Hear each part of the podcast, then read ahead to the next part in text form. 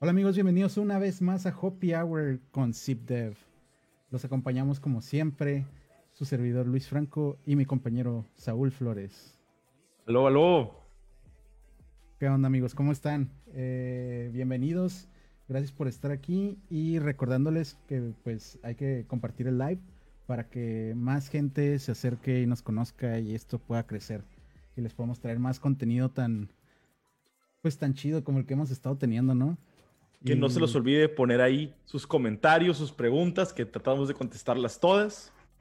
Este, somos muy activos ahí en los comentarios. Así es, así que cualquier duda, cualquier pregunta que le quieran hacer a nuestro invitado de hoy, eh, también ahí lo dejan en los comentarios y vamos a estar leyendo en vivo. Eh, y bueno, vamos a, a, iniciar hoy con el tema, un, un, tema que a mí me gusta mucho. Eh, sé que yo no puedo opinar bastante porque soy, soy macho, pero realmente me gusta el lado del feminismo y más dentro del ambiente laboral, porque eh, realmente trabajando con, con diferentes ingenieros me he dado cuenta que el tener diversidad no solamente en cultura, sino en, en, pues en sexos, ayuda bastante a la creatividad de, lo, de los equipos, ¿no? Es algo que, que, yo en lo personal lo he exper experimentado y siento que hace falta mucho todavía, o sea, ya, ya hay muchos esfuerzos como el que vamos a presentarles el día de hoy, pero hace falta bastante y pues qué bueno que tenemos a, aquí a, a una experta del tema, ¿no? Y pues hoy vamos a hablar sobre una economía digital competitiva, diversa e inclusiva con mujeres en Latinoamérica. Y esto gracias a Ana María, quien es, este, es egresada de Ingeniería en Manufactura y tiene una, una maestría en, en responsabilidad social de la Universidad de Barcelona. Estuvo trabajando como director de marketing de Procter Gamble, P&G, en Perú, Colombia y Chile. Ana María es eh, una emprendedora social de tecnología y de educación y actualmente es partner y chief marketing officer de Laboratoria. Laboratoria es una startup social que prepara a las mujeres y organizaciones para, para modelar un, un mundo más diverso, inclusivo, competitivo en la economía digital en Latinoamérica y actualmente tienen oficinas en Perú, Chile, México y Brasil. Laboratoria, tengo entendido que se, se, encarga de crear y otorgar ese talento este, a mujeres latinoamericanas y lo hacen por dos estrategias. Una para, por preparar, este, no importa de, de, el background que tengan este, los estudiantes, para ser software engineers, software developers, UX y UI designers, y no solamente prepararlas, pero también otorgan y las encuentran un trabajo. Este, y hasta ahorita tengo entendido que han trabajado con una de las empresas y marcas más importantes, no solo en México, pero en toda Latinoamérica, como bancos, etcétera. Y más o menos este, presentando aquí a Ana María, es cómo nos fue nuestro intro. ¿Nos faltó algo? Este, ¿Nos equivocamos en algo? Corrígenos, por favor. Casi perfecta, casi. No, tenemos Laboratorio es una organización que impulsa a las personas a desarrollar sus habilidades para trabajar y crecer en la era digital. Y tenemos dos programas. Uno es el Bootcamp para mujeres y otro es capacitaciones para el personal que está en las empresas y que esa empresa se está transformando digitalmente y por lo tanto ellos tienen que adoptar un mindset para la era digital. Entonces esos son como nuestros dos programas bandera Creo que el más afín a, a, quienes los escuchan a ustedes es el bootcamp y el que trata del tema que, que vamos a hablar hoy. Eh, ese bootcamp, eh, de hecho, como que la puntita del iceberg, honestamente, es aprender desarrollo web frontend en un track o UX design en el otro, pero lo que hace el bootcamp de laboratorio especial es una filosofía de aprendizaje laboratorian, así la llamamos, inspirada en mucha fuente, pero también con un poco de toque único de laboratoria y es una filosofía muy basada como en darle vuelta al salón, en que los estudiantes o las estudiantes se apropien de su aprendizaje, no hay profesores, no hay clases, eh, hay coaches, hay proyectos, proyectos reales, hechos con empresas. Eh, es bien difícil, no es fácil. Este, aprender a programar no es, no es algo sencillo y tampoco pretendemos ocultar esa dificultad. Eh, y ellas aprenden desde casa, pero muy, muy conectadas con, entre ellas y apoyándose mucho y apoyando también, recibiendo apoyo de los coaches. Y el programa siempre termina con, con, eventos que se llaman como Talent Fest, donde las empresas empleadoras vienen y, y, se impresionan de lo que ellas han aprendido en seis meses y de lo que pueden aprender. Y ahí es bien bonito porque se borran estereotipos, no solo de género, sino de qué título tienen o qué no tienen, qué han hecho antes, qué no han hecho, sino simplemente las empresas se enfocan en qué saben hacer y las contratan. Y, y sí, los principales empleadores son o fábricas de software, todos han contratado. Everest tiene 46 egresadas, Accenture 25, IBM como 15, todos los bancos también contratan, Citibank, Scotiabank, BBVA y, y muchas empresas más. Y Laboratorio Las empresas empleadoras las que tenemos. Y Laboratorio ha crecido este, en Perú, Chile, México, Brasil, este, Colombia. Es, Colombia, es un crecimiento increíble. Este, wow, felicidades, felicidades. Y están atacando un mercado nicho, están satisfaciendo la necesidad de más desarrolladores y están exponiendo que esto no es un juego de puros hombres, que no es de geeks, es para todos y todos tienen la habilidad de lograrlo. No importa si estudiaste psicología o eres ingeniero industrial, esta área de las pocas áreas que se presta para poder aprender y conseguir un trabajo digno y la verdad que te deja muchos frutos. Sí, creo que sí es para geeks, pero para geeks de cualquier género. De acuerdo, de acuerdo. Así es, pues, pues gracias. Somos geeks con orgullo. Gracias por, por, este gran esfuerzo que están haciendo y pues bienvenida aquí a, este Hopi Hour. Eh, no, Pues ojalá que, que salgan preguntas de, de, la gente, ya saben, ahí en los comentarios, porque pues aquí tenemos, tenemos mucho de qué, de qué sacarle jugo a este gran invitada que tenemos hoy. Este, pues eh, cuéntanos un poco sobre ti antes de, de adentrarnos tanto en, laboratoria. Tú eres de Venezuela, ¿no? Sí. Y vives ahora en Perú. Sí, sí, y antes de eso viví en varios lugares. De Venezuela me fui a Chile, de Chile a Panamá, de Panamá a Nueva York y de Nueva York a Perú. Sí. Wow, ¿Y, ¿Y, qué tanto tiempo tienes en Perú y qué tanto tiempo tiene laboratoria? ¿Tiene algo que ver eh, que estés en Perú? Sí, sí, es por laboratorio. Bueno, en realidad, el, en realidad la historia es así, voy a tratar de hacerla corta, em, para hacerla más sobre laboratoria y no tanto sobre mí, pero mm, nosotros vivíamos en, en, Nueva York porque mi esposo estaba haciendo una maestría en Columbia y yo mientras tanto estaba trabajando para Procter Gamble allá.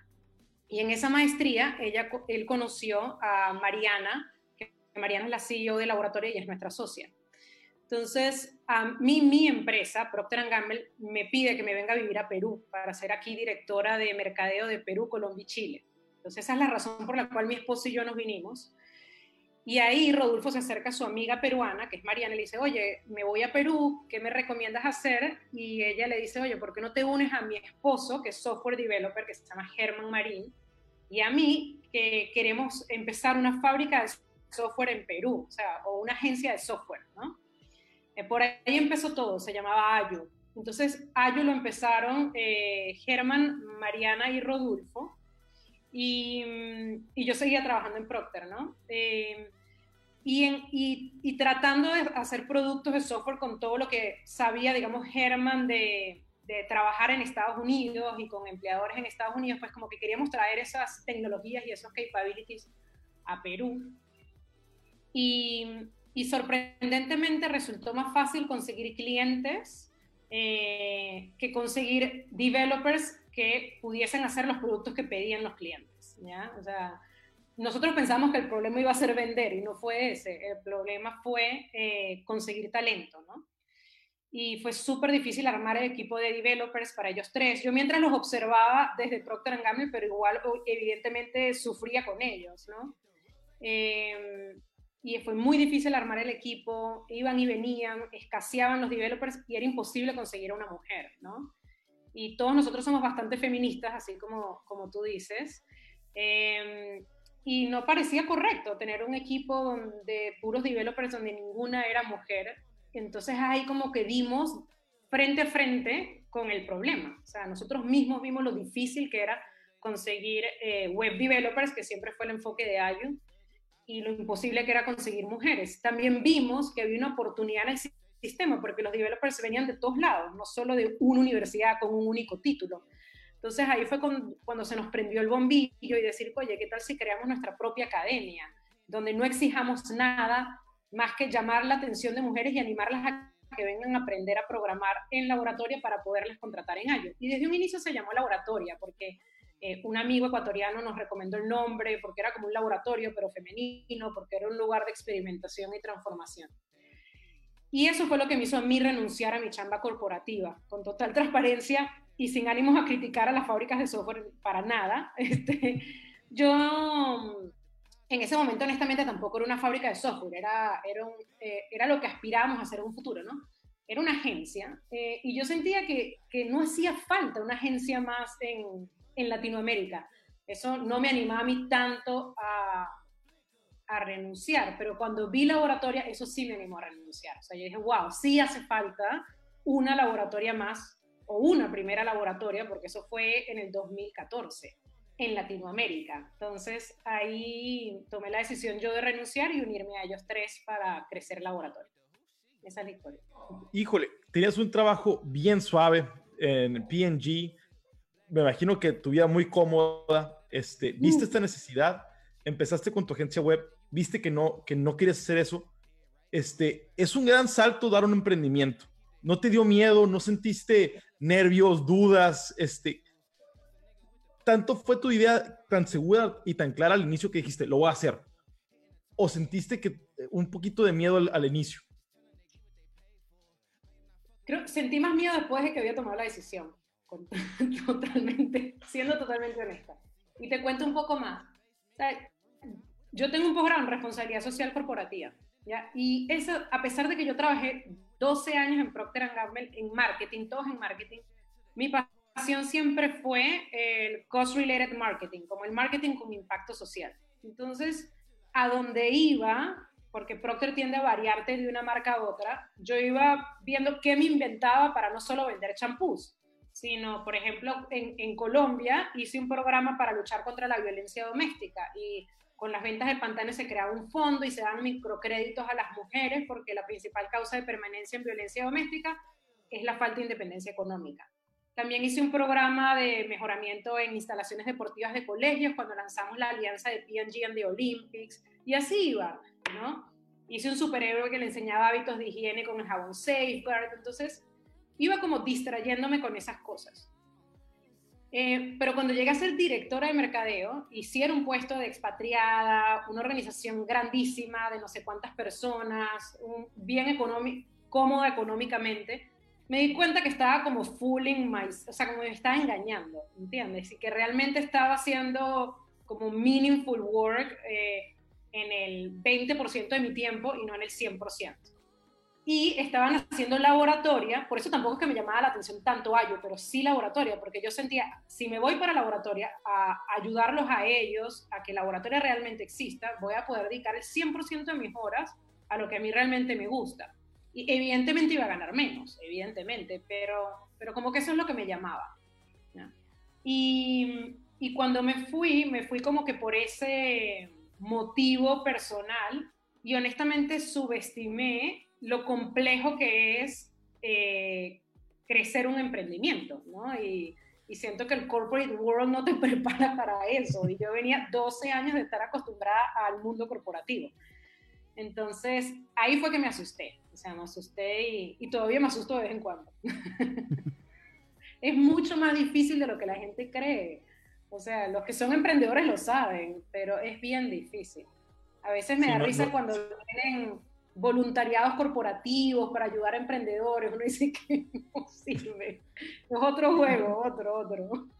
No es un 8 to 5, pues es, es, es 5 de la mañana a 5 de la mañana del siguiente día, todo el día, imagino, ¿no? Sí. No, y no tiene, sí. es tan distinto. Yo todavía estoy aprendiendo, ¿no? Y sobre todo emprendimiento en la era digital, ¿no? Un emprendimiento donde todo pasa tan rápido y donde tienes que estar al día y... No, es, otra cosa. Y bueno, obviamente después de, después de ese susto inicial y llantos, eh, ahorita lo disfruto un montón porque soy otra y he aprendido un montón. He aprendido muchísimo. Y Laboratoria se fundó bien, bien en el 2014. Este, corrígeme las fechas si estoy mal, por favor, Ana María pero ya llevan seis años en el mercado. Y ¿Cambiarías algo de, esa travesía o estás satisfecha con el trabajo que has logrado hasta, este punto? Me sale que mi conexión está inestable. ¿Me oyen bien? te, oímos perfecto. Ya, ya, buenazo. así, así como algo grandísimo, no cambiaría, pero evidentemente hemos tenido errores en el camino, muchos, sí. Sí, este a lo mejor, no sé, a lo mejor haría cosas antes, pero no sé si, no sé si sea verdad, o sea, uno tiene que equivocarse para poder conseguir eso que ahorita le llamo antes, ¿no? Pero, por ejemplo, en laboratorio nosotros pensábamos al principio, en el bootcamp de laboratoria, que el aprender a programar era la base. Entonces era un programa, incluso el eslogan de laboratorio era, era código que transforma, porque era mucho enfocado como en coding. Eh, y nos dimos cuenta que, que más importante de lo que se aprende en laboratorio es cómo se aprende. Y la base, la base de laboratoria es instaurar en cada estudiante como una semilla de apropiación del aprendizaje que puedan utilizar en laboratoria y después en cualquier chamba, para no solo aprender JavaScript, que es lo que aprenden en laboratoria, sino para aprender cualquier otra cosa después. Entonces, como despertar esa mentalidad de crecimiento, ese autoconocimiento, reflexión, autorregulación del aprendizaje, eh, y además hacerlo de manera colaborativa, porque hay mucha gente que dice aprende solo desde tu casa viendo videos y eso tampoco es motivante y estimulante, pero esa combinación de adueñarte de tu aprendizaje y hacerlo en un ambiente seguro y de confianza y con la mejor compañía, eso es realmente la esencia del laboratorio. Entonces, me hubiese gustado hacerlo antes, pero no sé si lo hubiésemos descubierto, o sea, teníamos que equivocarnos para que llegáramos a esa conclusión. Sí, evidentemente siempre los, los fracasos que tenemos a final de cuentas nos, nos llevan a donde estamos ahorita, ¿no? Y yo siempre lo he dicho, ahorita yo siento que estoy en una etapa muy buena de mi vida y cometí bastantes errores, pero aún así uno no se arrepiente porque, porque sabe que no estaríamos aquí, ¿no? yo no estaría delante de ustedes si no, si no hubiera cometido esos errores.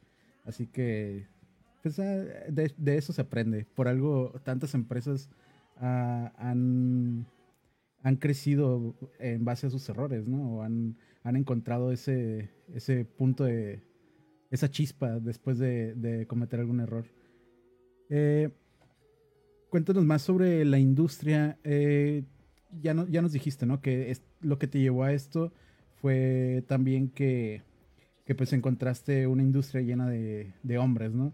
Había puros ingenieros y, te, era difícil encontrar eh, mujeres. Pero ¿a qué crees que se deba? Y sé que seguramente con el conocimiento que, que, sé que tienes, eh, tienes una respuesta mucho más,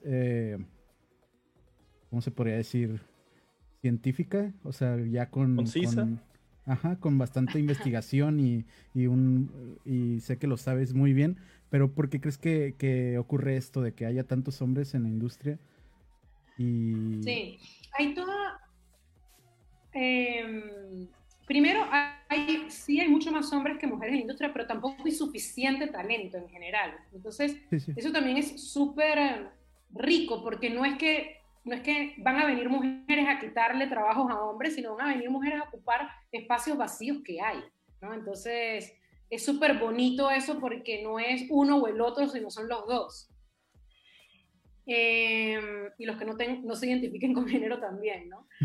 Em, pero la razón está bastante estudiada eh, y de hecho yo, escribo un, yo escribí un blog que está en Medium eh, al respecto porque en el año 2000, sí, creo que fue 2019, en el Día Internacional de la Mujer, hicimos toda una campaña desde laboratoria para poner en evidencia por qué hay tan pocas mujeres en tecnología.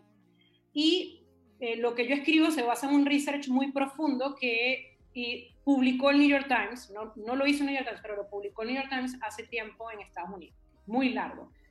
Y, y hay varios factores, pero sorprendentemente, o no sé si la gente se espera esto, pero el principal factor es estereotipos de género, pero estereotipos de género muy marcados justo en el mejor momento de la industria tecnológica o de la industria del software realmente, porque tecnológico es muy grande. Que serían los 80 Sí, sí, sí, hay una curva que si ustedes la googlean la van a conseguir, pero en Estados Unidos es donde más data, ¿no? Pero el problema existe en Estados Unidos y en todas partes. Y hay una curva muy famosa que es el porcentaje de mujeres que egresan de ciencias de la computación en Estados Unidos. Y esa curva, desde que se empezó a monitorear esta data, empieza a subir, a subir, a subir, a subir y llega casi al 40% en, en 1980 y algo. Y a 1981, 82, 83 empieza a bajar, bajar, bajar, bajar, bajar y llega al 18%, donde estamos ahora. Entonces, hoy en día hay, la mitad porcentualmente de mujeres que se gradúan de ciencias de la computación lo cual es terrible porque eso justo empezó a ocurrir en el boom de ciencias de la computación, que vino con la computadora personal y con los videojuegos. Y con Steve Jobs, Bill Gates, los Cowboy Boys, Michael Dell, con todos ellos. ¿Y qué fue lo que pasó? Que Silicon Valley se puso de moda, o sea, ese es el momento en el que Silicon Valley se pone de moda, en que la computadora queda Person of the Year en, en el Time Magazine, y esa publicidad, tanto de las personas que estaban detrás de las primeras computadoras, de la, del advertisement de las nuevas computadoras, es súper masculino. Y nosotros damos charlas donde mostramos eso. Tú, hay, y ustedes lo googlean y lo van a conseguir, pero está la publicidad de la Apple II, por ejemplo, y que era una computadora para trabajar desde casa, y sale el señor trabajando desde su casa y la mujer al lado lavando los platos. Entonces, esta industria, en el momento que se masificó, donde le dijo, mira, todo el mundo puede tener una computadora en su casa, todo el mundo puede tener un videojuego en su casa, en ese momento, en lugar de decir todo el mundo, dijeron todos los hombres, todos los niños. ¿ya? Entonces, la publicidad empezó a ser dirigida para hombres, los hombres empezaron a comprarlas y a utilizarlas, y como estos primeros videojuegos y computadoras tampoco eran tan user-friendly y algo de programación había que hacer, entonces, cuando un hombre y una mujer llegaban a su primer día de clases en ciencias de la computación, el hombre ya tenía cierta ventaja por haber estado expuesto a todo ese mundo. Y se empezó a estereotipar que a la mujer le costaba más y la mujer lo empezó a sentir y se empezó a salir. Entonces, es impresionante el efecto que tiene el boom publicitario de Silicon Valley. Ese es uno de los factores más determinantes. Yo tengo una teoría, corrígeme si me equivoco, pero yo tengo una teoría que también algo puede influir el hecho de que los hombres son más testarudos al momento de estar de, hacer cualquier cosa, ¿no? Entonces somos muy aferrados y de que si yo quiero sacar un programa y me está fallando, me voy a quedar ahí ocho horas hasta que me salga. Y las mujeres muchas veces eh, siento que se frustran o, o como que meten más los sentimientos y, puede que, por eso también no les guste tanto o no les llame tanto el tema. Yo no estoy muy de acuerdo, Luis, ahí, ¿eh?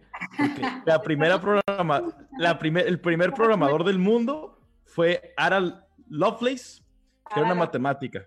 Sí, yo lo sé. Este, y no, digo que, no sea... Cuando empezó, cuando empezó la, la programación de bulbos y de puntos, eran puras mujeres y la industria en sí era considerada una industria femenina, porque era delicado y todo este rollo.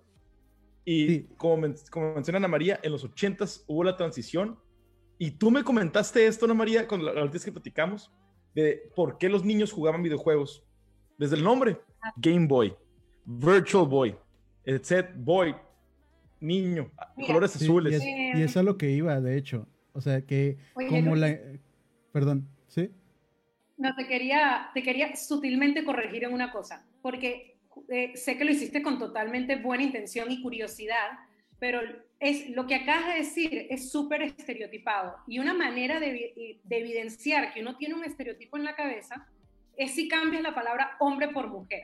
Porque en verdad no todas las mujeres son sensibles o no todos los hombres son testarudos. Sí, sí, era, era, lo que quería ir Era lo que quería ir antes de, que, de que Saúl me regañara. Cuando uno hace como... que, que, que, tiene que ver con lo que tú dices.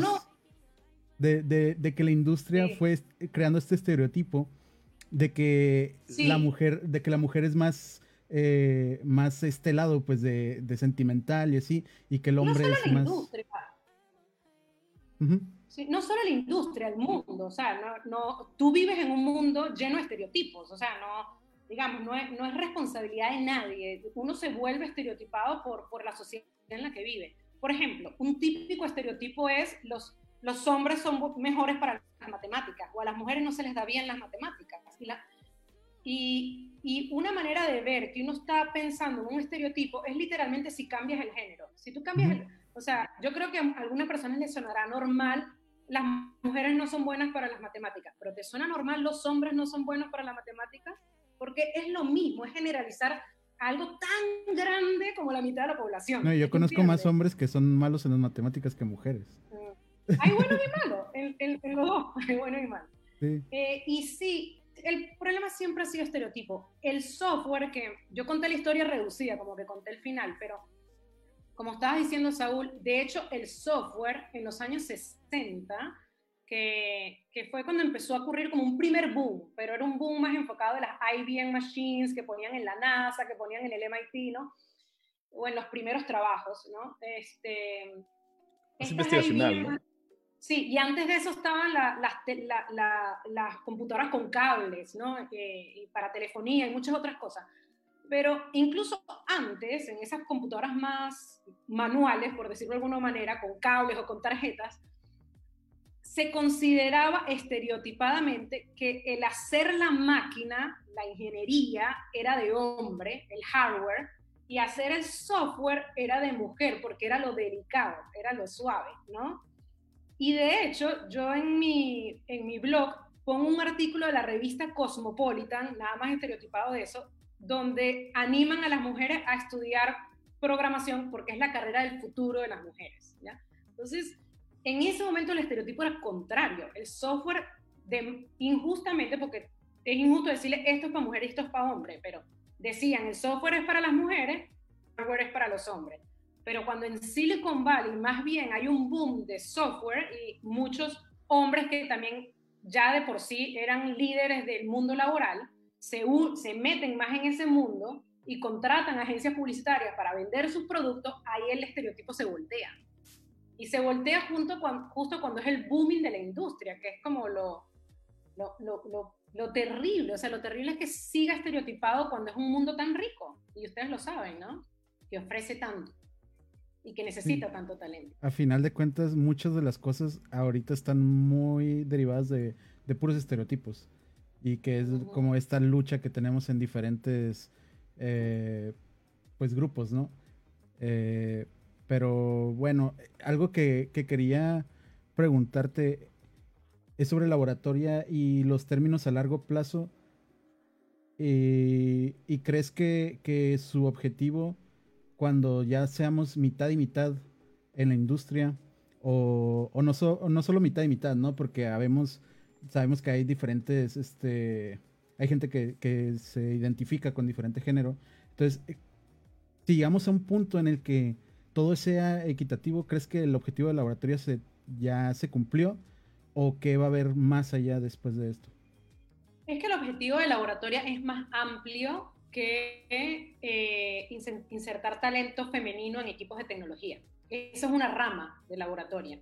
Este, el objetivo más amplio es preparar a personas adultas, porque si nos enfocamos en personas adultas, pero preparar a personas adultas para que sean mejores trabajadoras en una era digital, en una era donde si no te reinventas vas a perder tu chamba, o no la obtienes o la pierdes, porque la educación tradicional nos preparó a pensar como robots, no a pensar como humanos. Entonces, el objetivo del laboratorio es más amplio que mujeres en tecnología y tiene que ver con lo que les hablaba al inicio. Siempre vamos a tener una rama muy fuerte de mujeres en tecnología, pero tenemos otros programas donde llevamos esta filosofía de aprendizaje a las personas adultas, a convencerlas de que todavía pueden aprender algo nuevo, que tienen mentalidad de crecimiento, que tienen plasticidad cerebral, que no se tienen que quedar con haber aprendido esa carrera que ya no tiene futuro profesional o ese título universitario que no sirve de nada, sino que hay que reinventarse.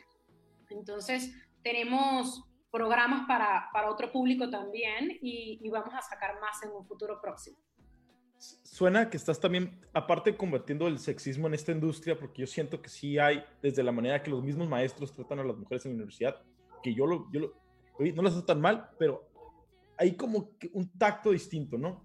También están combatiendo el edad, edadismo, en inglés es ageism, no estoy muy seguro cómo se traduce, que después de cierta edad, y esto se ve muy prominente en esta edad, después de los 35, ya no estás programando tan bien, o no puedes estar haciendo el churn todo el día.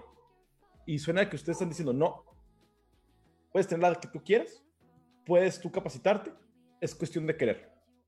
Sí, incluso eso va más allá de la programación, porque nuestros programas no son solo para aprender a programar, sino aprender a utilizar la tecnología a tu favor.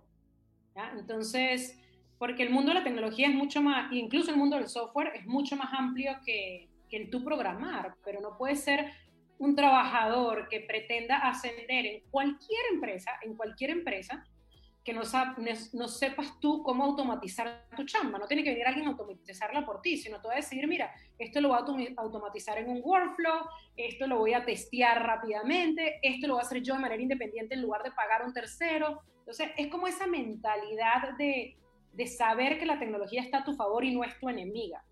¿Entiendes? Y no puedes decir, uy, no, yo no, yo le tengo miedo, no, es perderle el miedo a la tecnología y más.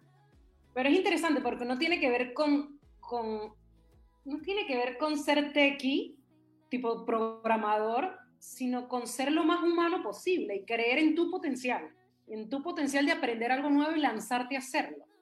Porque cuando uno piensa como robot es cuando dice, esto es lo que soy yo y no voy a cambiar. Así son las computadoras las computadoras corren un algoritmo que alguien les dijo que corriera. Y si no les cambian el algoritmo, no corren otro. ¿Entiendes? Exacto. Entonces nosotros los humanos no, sí podemos improvisar. ¿Entiendes? Hay que ser adaptables, ¿no?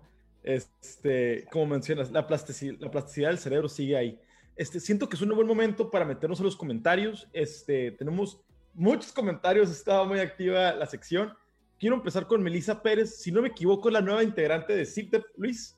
Ajá. Este, Hola Melissa, ¿cómo estás? Este, bienvenida este, a CIPDEF, aquí muy buenas pláticas. Quiero dar también un shout out a Fernando Gómez, a Gianni, que siempre nos ven. Este, Melissa pregunta, y estas son dos partes de la pregunta, ¿cómo es que una persona se puede acercar para poder formar parte de laboratorio? Esta es la primera. Pero quiero expanderla este, y también preguntarte, eh, ¿hay, ¿hay un proceso de una entrevista y si yo no sé programar, lo más probable es que no sé qué es QA, no sé qué es backend, no sé qué es frontend. Hay un tipo de counseling que tienen ustedes ahí metido. ¿Cuál es el proceso? Cuando dicen formar parte del laboratorio, ¿es ingresar al bootcamp o trabajar en laboratorio? O respondo las dos por si acaso. Ambos, ambas, porque estoy, muy, seguro que hay muchísima gente muy interesada ahorita. Claro, qué bueno, muchísimas gracias. Y felicitaciones a Melissa que, que entra a, a, darle diversidad al equipo de CITEF.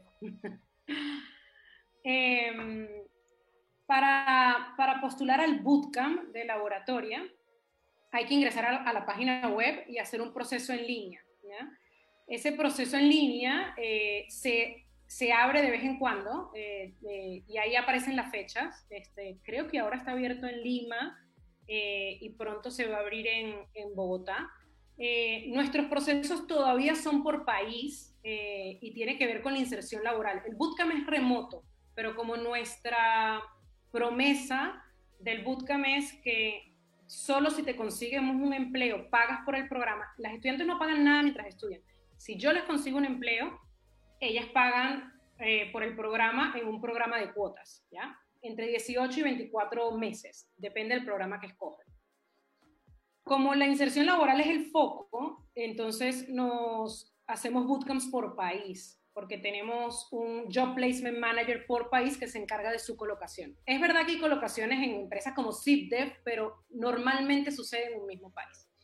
Entonces, por eso hay que postular a un país. Y en el proceso en línea es primero una línea base, como un cuestionario, donde tú respondes preguntas personales para saber si en verdad necesitas la oportunidad de laboratorio. ¿Por qué? Porque el laboratorio no es solo para mujeres o personas que se identifican como mujer, sino es para mujeres que en verdad necesitan el salto económico, porque el laboratorio eh, busca tener un impacto social. Entonces nosotros, eh, las egresadas del laboratorio triplican sus ingresos en promedio. Y sí buscamos que sea para aquella estudiante que es súper capaz, pero por situación económica no ha podido dar con, con esa institución o con ese trabajo que realmente valore su, su potencial e invierta en su progreso. Entonces, es como una mujer estancada laboralmente, llamémoslo así, ¿no? De cualquier edad, el único requisito para postular al laboratorio es identificarse como mujer, eh, tener más de 18 años para poder trabajar y indicar un ingreso que evidencie que necesitas laboratorio. De ahí hay unos exámenes y un pretrabajo. En ese pretrabajo se aprenden ya eh, fundamentos básicos de la programación y ahí se corre un algoritmo de selección y invitamos a entrevistas a las que les va mejor en ese algoritmo. Eh, después de las entrevistas hay una preadmisión, que la preadmisión es una semana como si ya estuviesen en el bootcamp para ver si se adecúan a este ritmo de aprendizaje y como filosofía donde ellas son las dueñas de su aprendizaje y no hay un profesor que viene a decirles esto es HTML, esto es CSS, esto es JavaScript, sino se les dan proyectos y ellas tienen que Obviamente se le dan proyectos y se le dan herramientas, ¿no? Y hay office hours, hay Q&As, pero ellas tienen que adueñarse de su proceso. Entonces, después de esa etapa, ingresan al bootcamp un porcentaje, ¿no? Es bien competitivo el proceso de selección, cosa que tampoco yo estoy tan orgullosa, honestamente. O sea, al laboratorio postulan 6.000 personas al año y entran 500 al año, ¿no? Eh, y por esa, y por esa razón, justo eh, con Google, que es uno de nuestros principales aliados, estamos haciendo un programa que es como pre-laboratoria, o eh, lo llamamos Lab Intro por ahora, eh, al menos a nivel interno. Y en ese programa lo que queremos es traer la filosofía de aprendizaje laboratorio a todas las postulantes. De modo que entres o no entres al bootcamp de laboratoria, quede instalado en ti ese conocimiento, esas habilidades y esas técnicas para regular tu aprendizaje y usarlo en cualquier MOOC que esté por ahí disponible si no entras a laboratorio. Pero realmente creemos que es una responsabilidad que tenemos, porque en verdad los MOOCs por sí solos no funcionan. Casi nadie los termina, solo los terminan los que ya son autodidactas. Pero tenemos como esa responsabilidad con las postulantes que no entran al bootcamp. Cuando eso suceda, sí voy a decir con orgullo cuál es el porcentaje que entra al bootcamp porque sé que he atendido al 100%. Wow, con 6.000 aspirantes al año, eso con razón han estado creciendo exponencialmente en toda Latinoamérica. Este, sí, que ese pensado... no intimide a nadie de postular que esté escuchando. ¿Y qué, qué, necesitan para, para poder aceptar a más gente? Sí, buena pregunta. La razón por la cual no aceptamos a más gente es, es por los ritmos de colocación laboral. Y, mm, porque es verdad que hay, que hay demanda de developers, pero tampoco es que todos los que se gradúan los puedes emplear rápidamente, ¿no? Y menos en pandemia, como ustedes lo han hablado antes de que empezara el, el, episodio, ¿no? Entonces, nuestro objetivo siempre es colocar al 80% de las egresadas de cada bootcamp en un periodo de tres meses. Eh, entonces, vamos midiendo la demanda de cada país en los que estamos, de los cuales tampoco hay tanta data porque uno tiene que más o menos adivinar cuál es la demanda de front-end developers y UX designers en Lima, en Santiago, en Bogotá, en Ciudad de México. En la única donde tú sabes que, que no estás copando el mercado eh, es en Sao Paulo. En Sao Paulo se colocan así, pero en las demás hay que ir um, un poco al ritmo de crecimiento, porque sí es crecimiento, pero hay que ir al ritmo de crecimiento de las empresas en esas ciudades latinas. Sí. Yo, hay, hay algo Brasil, hay algo en el agua de allá, porque emprendimiento que empieza, emprendimiento que pega. Hay un talento increíble y he visto posts, blogs y blogs este, del talento de programadores de, de Brasil. Este, shout out a, los brasileños. Este, también comenta Daniel eh, que todos, sus maestros de, todos los maestros de matemáticas que tuvo eran este, mujeres.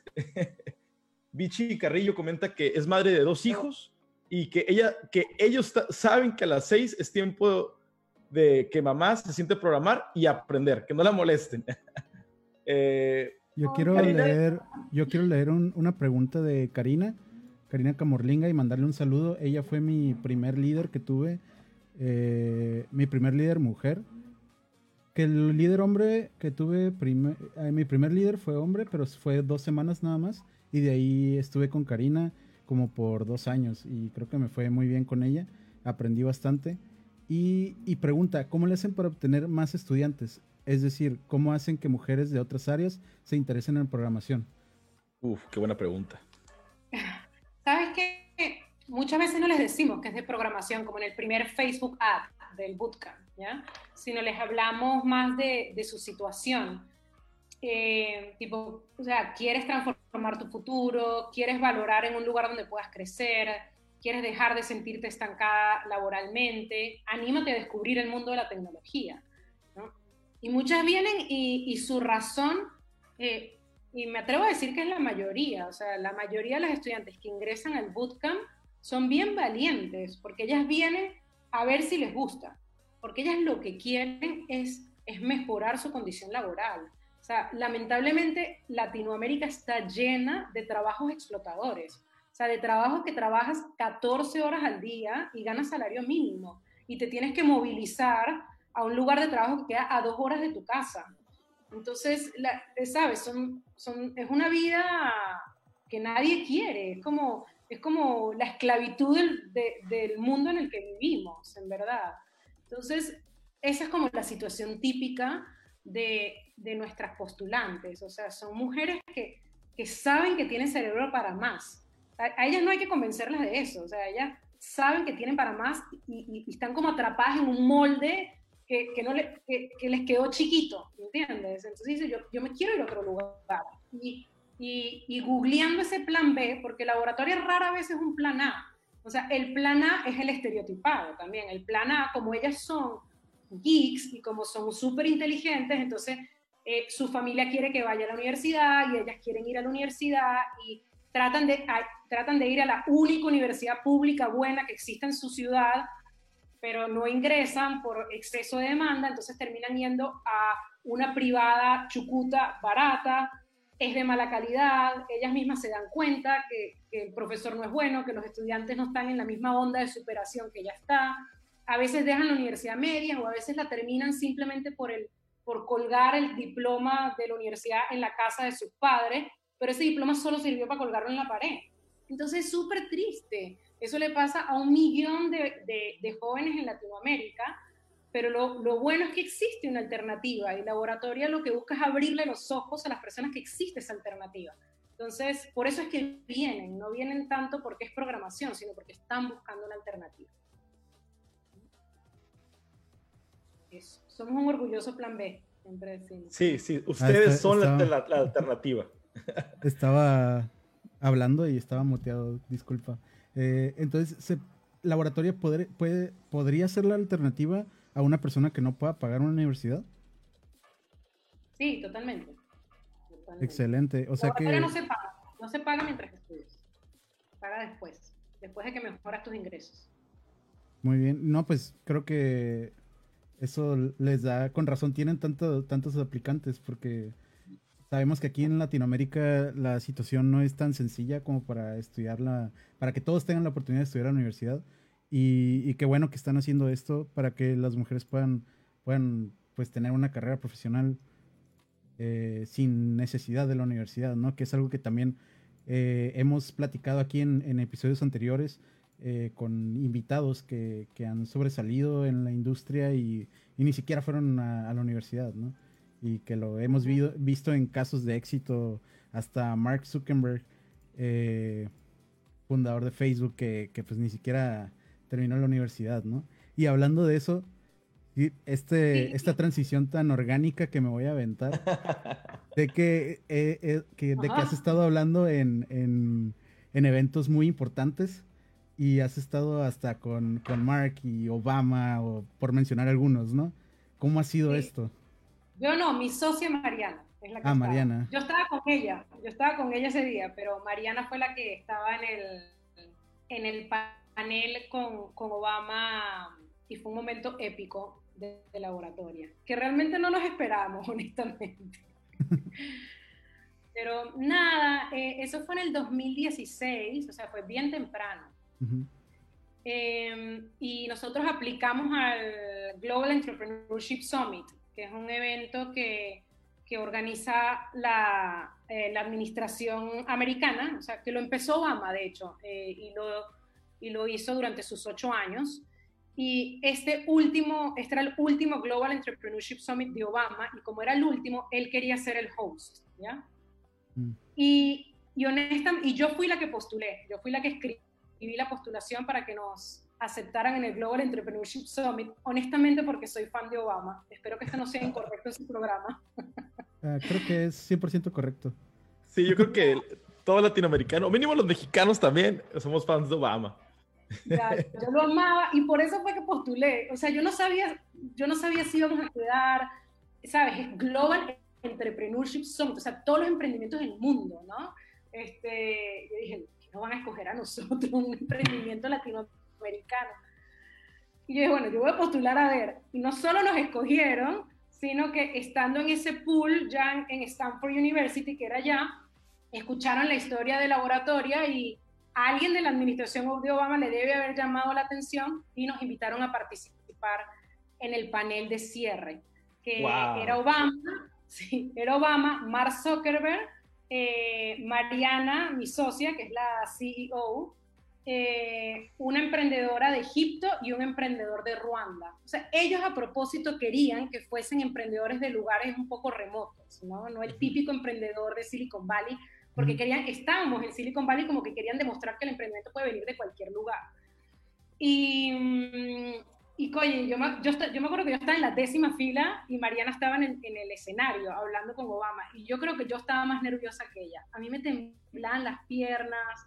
Estaba tratando de postear en las redes de laboratorio que esto estaba pasando y, y me equivocaba mil veces. Y ella habló súper bien. O sea, yo les invito a ver el video porque el video es hermoso. En el video ella habla de la oratoria y Obama se inclina así a prestarle atención, la felicita. Después Mark Zuckerberg, a raíz de ese encuentro, viene a, un, evento que se llamó la PEC Summit, en, la PEC CEO Summit en, en Perú, y entonces recuerda haber conocido a Mariana, eh, y justo en ese momento que Mark dice ante todos los CEOs o principales CEOs de Asia Pacific y todos los presidentes, porque están todos los presidentes de estos países, dice que recuerda haber conocido a Mariana Costa Checa y a laboratoria, ahí se cayó nuestra página web, fue todo un caos, pero un buen caos. Se cayó Ah. por el- la cantidad de gente que se estaba conectando a, a su página, me imagino, ¿no? ¡Wow! Ese, ese, ese evento, o sea, primero en junio fue cuando Mariana ah, habló en un panel con Obama y con Mark Zuckerberg, en junio del 2016. Y noviembre del 2016, eh, Mark Zuckerberg recuerda haber conocido a Mariana y a Laboratoria, y habla él de Laboratoria. Nosotros ni sabíamos que él iba a hacer eso. Eh, y en ese momento no paraban de sonar los teléfonos, todos los medios querían venir a Laboratoria. ¿De qué- ¿Quiénes son? Ah, la gente pensaba, la gente pensaba que nosotros conocíamos a Mark Zuckerberg. No es mi ¡Wow! persona favorita ahora por todo lo que está pasando, pero bueno, sí, Pero es, es un ejemplo también. Mira, es un ícono, es un ícono en esta área y... Es un ícono. Ah, felicidades. Espero que, espero que responder bien a todo lo que está pasando, porque definitivamente es un genio y es un ícono. Pues a como se ven las cosas, Laboratoria viene con todas las ganas, todo el impulso. Este, aquí estoy viendo que acaban de tener su primera generación colombiana y acaban de tener su Talento Fest en Ciudad de México y los dos parecieran ser un éxito. O sea, ustedes vienen como una bolita de nieve, creciendo y creciendo. Y wow, felicidades, Ana María. Felicidades, Laboratoria. Este, Sí, felicidades a todo el mundo. Ya, ya Laboratorio es una organización de, de más de 100 personas, entonces son, son muchas personas las que están detrás. Y Y algo y, súper y bonito. gracias. ¿eh? Algo recientemente que hemos evidenciado es que la magia de laboratorio se pudo sostener en el formato remoto. Porque para mí la magia, más allá de la filosofía de aprendizaje de la que ya les he hablado, es, es la conexión entre personas. ¿no? No, ahorita en formato remoto no es que te conectas a una pantalla o que te conectas a una plataforma, sino que te conectas a otra persona que está en otra casa sea tu coach o sea tu, tu, dupla, porque los trabajos muchas veces son en pareja, o sea tu squad, eh, la sientes al lado tuyo, ¿no? Y, y, con esas personas se aprende, se sufre, se goza. O sea, eh, ellas se adueñan de los Zooms de laboratorios y los usan para ver películas, para hacer fiestas en las noches, para, no solo para programar, los usan. Sí, sí, es una comunidad. Es una comunidad, sí. Eh, es hermoso. Es, es hermoso la cercanía a pesar de la distancia. Sí, y siento que por eso fuiste, creo que la invitada perfecta para este show, SIPDEV siendo una empresa totalmente remota, ustedes siendo remotos, los dos aprovechando para crear conexión. Nosotros nos conocimos de manera totalmente remota y siento que si vamos por una cervecita, lo vamos a pasar a toda más. Este, es, es, es, algo muy positivo y ha estado de moda un poquito criticar lo de, lo de escuelas remotas y la interacción social, pero no hay que ver el lado negativo de las cosas. Esto es una ampliación a la manera de, de socializar.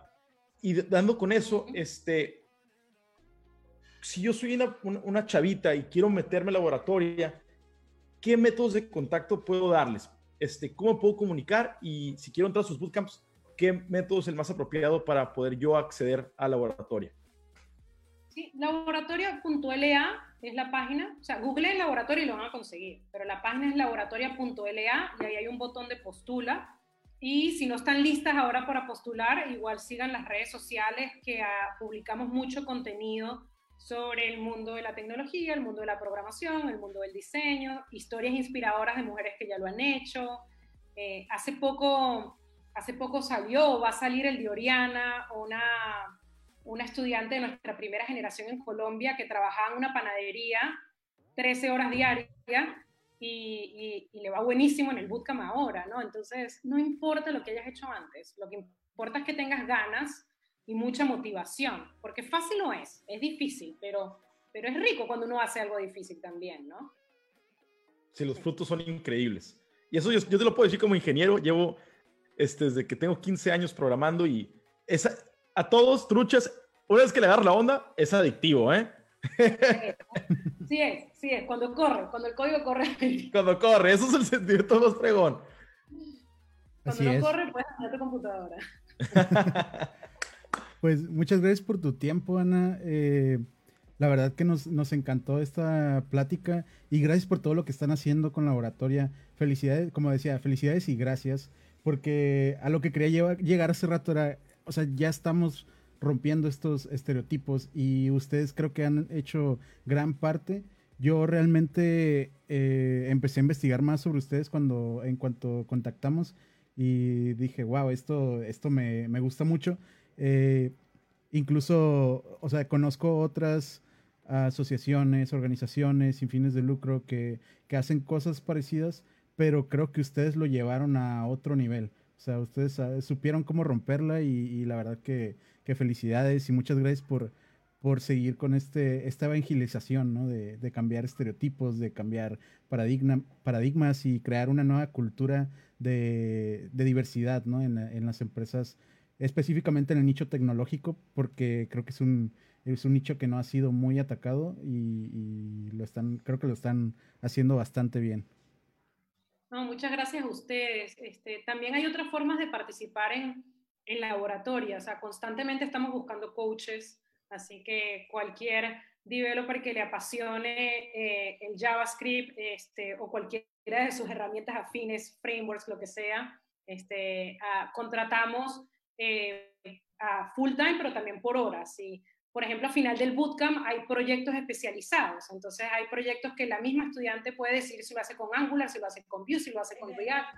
Entonces, ahí es súper chévere sumar a mentores que, que, tengan profundidad en algunos de esos temas, ¿no? Y podemos hablar de profundidad de algo tan reciente, ¿no? Pero, pero sí. Pues, este, yo me apunto, ¿eh? Si tienen, yo soy de CIPDEV, pero si ustedes tienen un espacito para un mentor de Tijuana, chavito, este, entusiasta, yo me apunto para ayudarles en lo que necesiten, ¿eh? Sí, seguro que sí. Y este... igual yo ya he estado colaborando con, con, otras organizaciones y la verdad que me divierto mucho eh, al ver este tipo de, de esfuerzos. Pero sí estaría bien como, como un trabajo de medio tiempo, ¿eh? aparte de ZipDev. Aló, chavito. Tenemos a- al futuro coach de laboratorio. Benjamín se llama. Aló, Benja. Sí, hola, Este- Benja. Hola, Benja.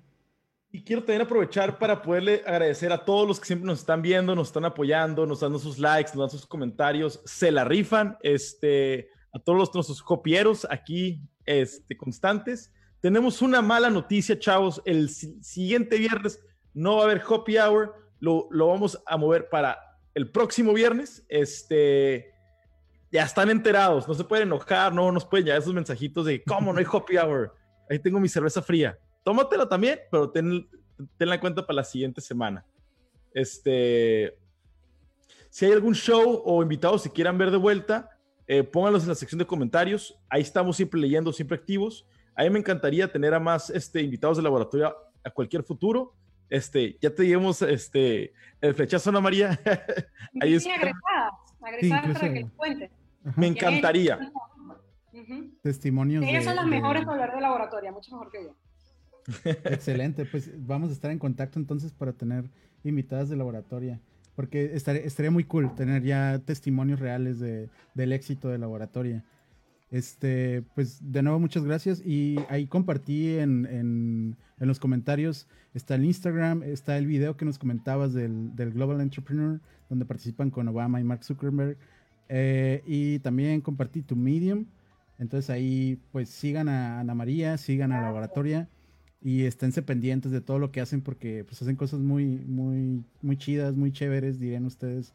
Y, y pues nada, o sea, aquí esto, o sea, la verdad que muchas gracias por tu tiempo porque pues en foros tan grandes que han estado y vienen a un humilde programa de, de, de Hopi Hour en el que platicamos de cervezas. Y aquí, y aquí Estos va son mi... los más importantes, estos son los más importantes porque, porque, bueno, somos parte de una misma comunidad y una misma comunidad que busca lo mismo. Entonces, oye, yo siento que mientras más cerca estemos de, de las empresas que contratan, de los developers que ya llevan tiempo, mejor se, se abren oportunidades para las egresadas de laboratoria, que es para lo que existe laboratoria, no, no tanto para difundir laboratorio, sino que que más mujeres puedan enterarse de lo rico que es aprender a eh, programación web o UX design o cualquier cosa, data science, que, o sea, dentro del laboratorio o en cualquier otro lugar. O sea, yo siento que mientras más podamos divulgar que este es un mundo donde escasea el talento y donde se pueden romper estereotipos mm, este, y donde se pueden abrir oportunidades de inclusión de talento, no importa de dónde venga, pues mientras más podamos hacer eso, mejor. Esa es nuestra responsabilidad. Excelente. Y aquí son bienvenidas y bienvenidos todos en ZipDev. Ya lo saben, ahí está la página abajo, zipdev.com diagonal careers, y pueden dejar ahí su CV o aplicar alguna de las vacantes que tenemos ahorita.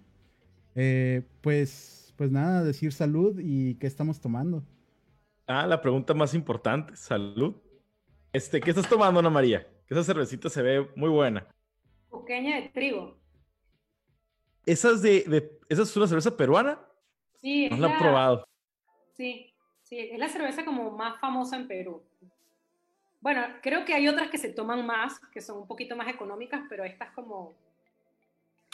No es cara, pero creo, creo que hay unas que son un poco más, bar- más baratas y a lo mejor se toman más, pero esta a mí me parece muy rica. Pues la presentación se ve atractiva, ¿eh? ¿Y tú, mi estimado, qué estás tomando? Yo estoy tomando una Double IPA de cer- una cervecera local, Taproom, creo que ya la he mencionado, y se llama Seven Ways. Aquí está la lata, que no la tenían con etiqueta, para que sepan que, que sí es artesanal todo esto. Wow. ¿Y tú qué estás tomando, Soul? Yo, tú, güey, ya sabes que me gusta romper paradigmas, este, y soy un rebelde sin causa. No, no, no conseguí mi cerveza y me estoy tomando un, este, Bacache Blanc. ¿Qué es eso? Me preguntan. Es un Bac- Bacardí eh, con hielitos y agua mineral. Para empezar el viernes con toda, toda la actitud. Bien. Excelente. No, pues muchas gracias a todos por estar aquí. Recuerden, en dos semanas nos vemos el viernes a las cuatro y media, hora del Pacífico, 6.30 hora del centro. Y pues nada, de nuevo, muchas gracias, Ana María. Eh, gracias a todos Rifado, los creo que ha nos- sido de los que más me han gustado hasta ahorita, ¿eh? Sí, Estuvo rica la conversa, muchísimas gracias en verdad. sí, gracias a todos los que comentaron y siguen aquí. Y pues nos vemos en la próxima. Saludos. Un abrazo grande, que les vaya muy bien. Feliz fin de semana para Igualmente, feliz fin. Muchas gracias. Igualmente. todos. Bye bye. Bye.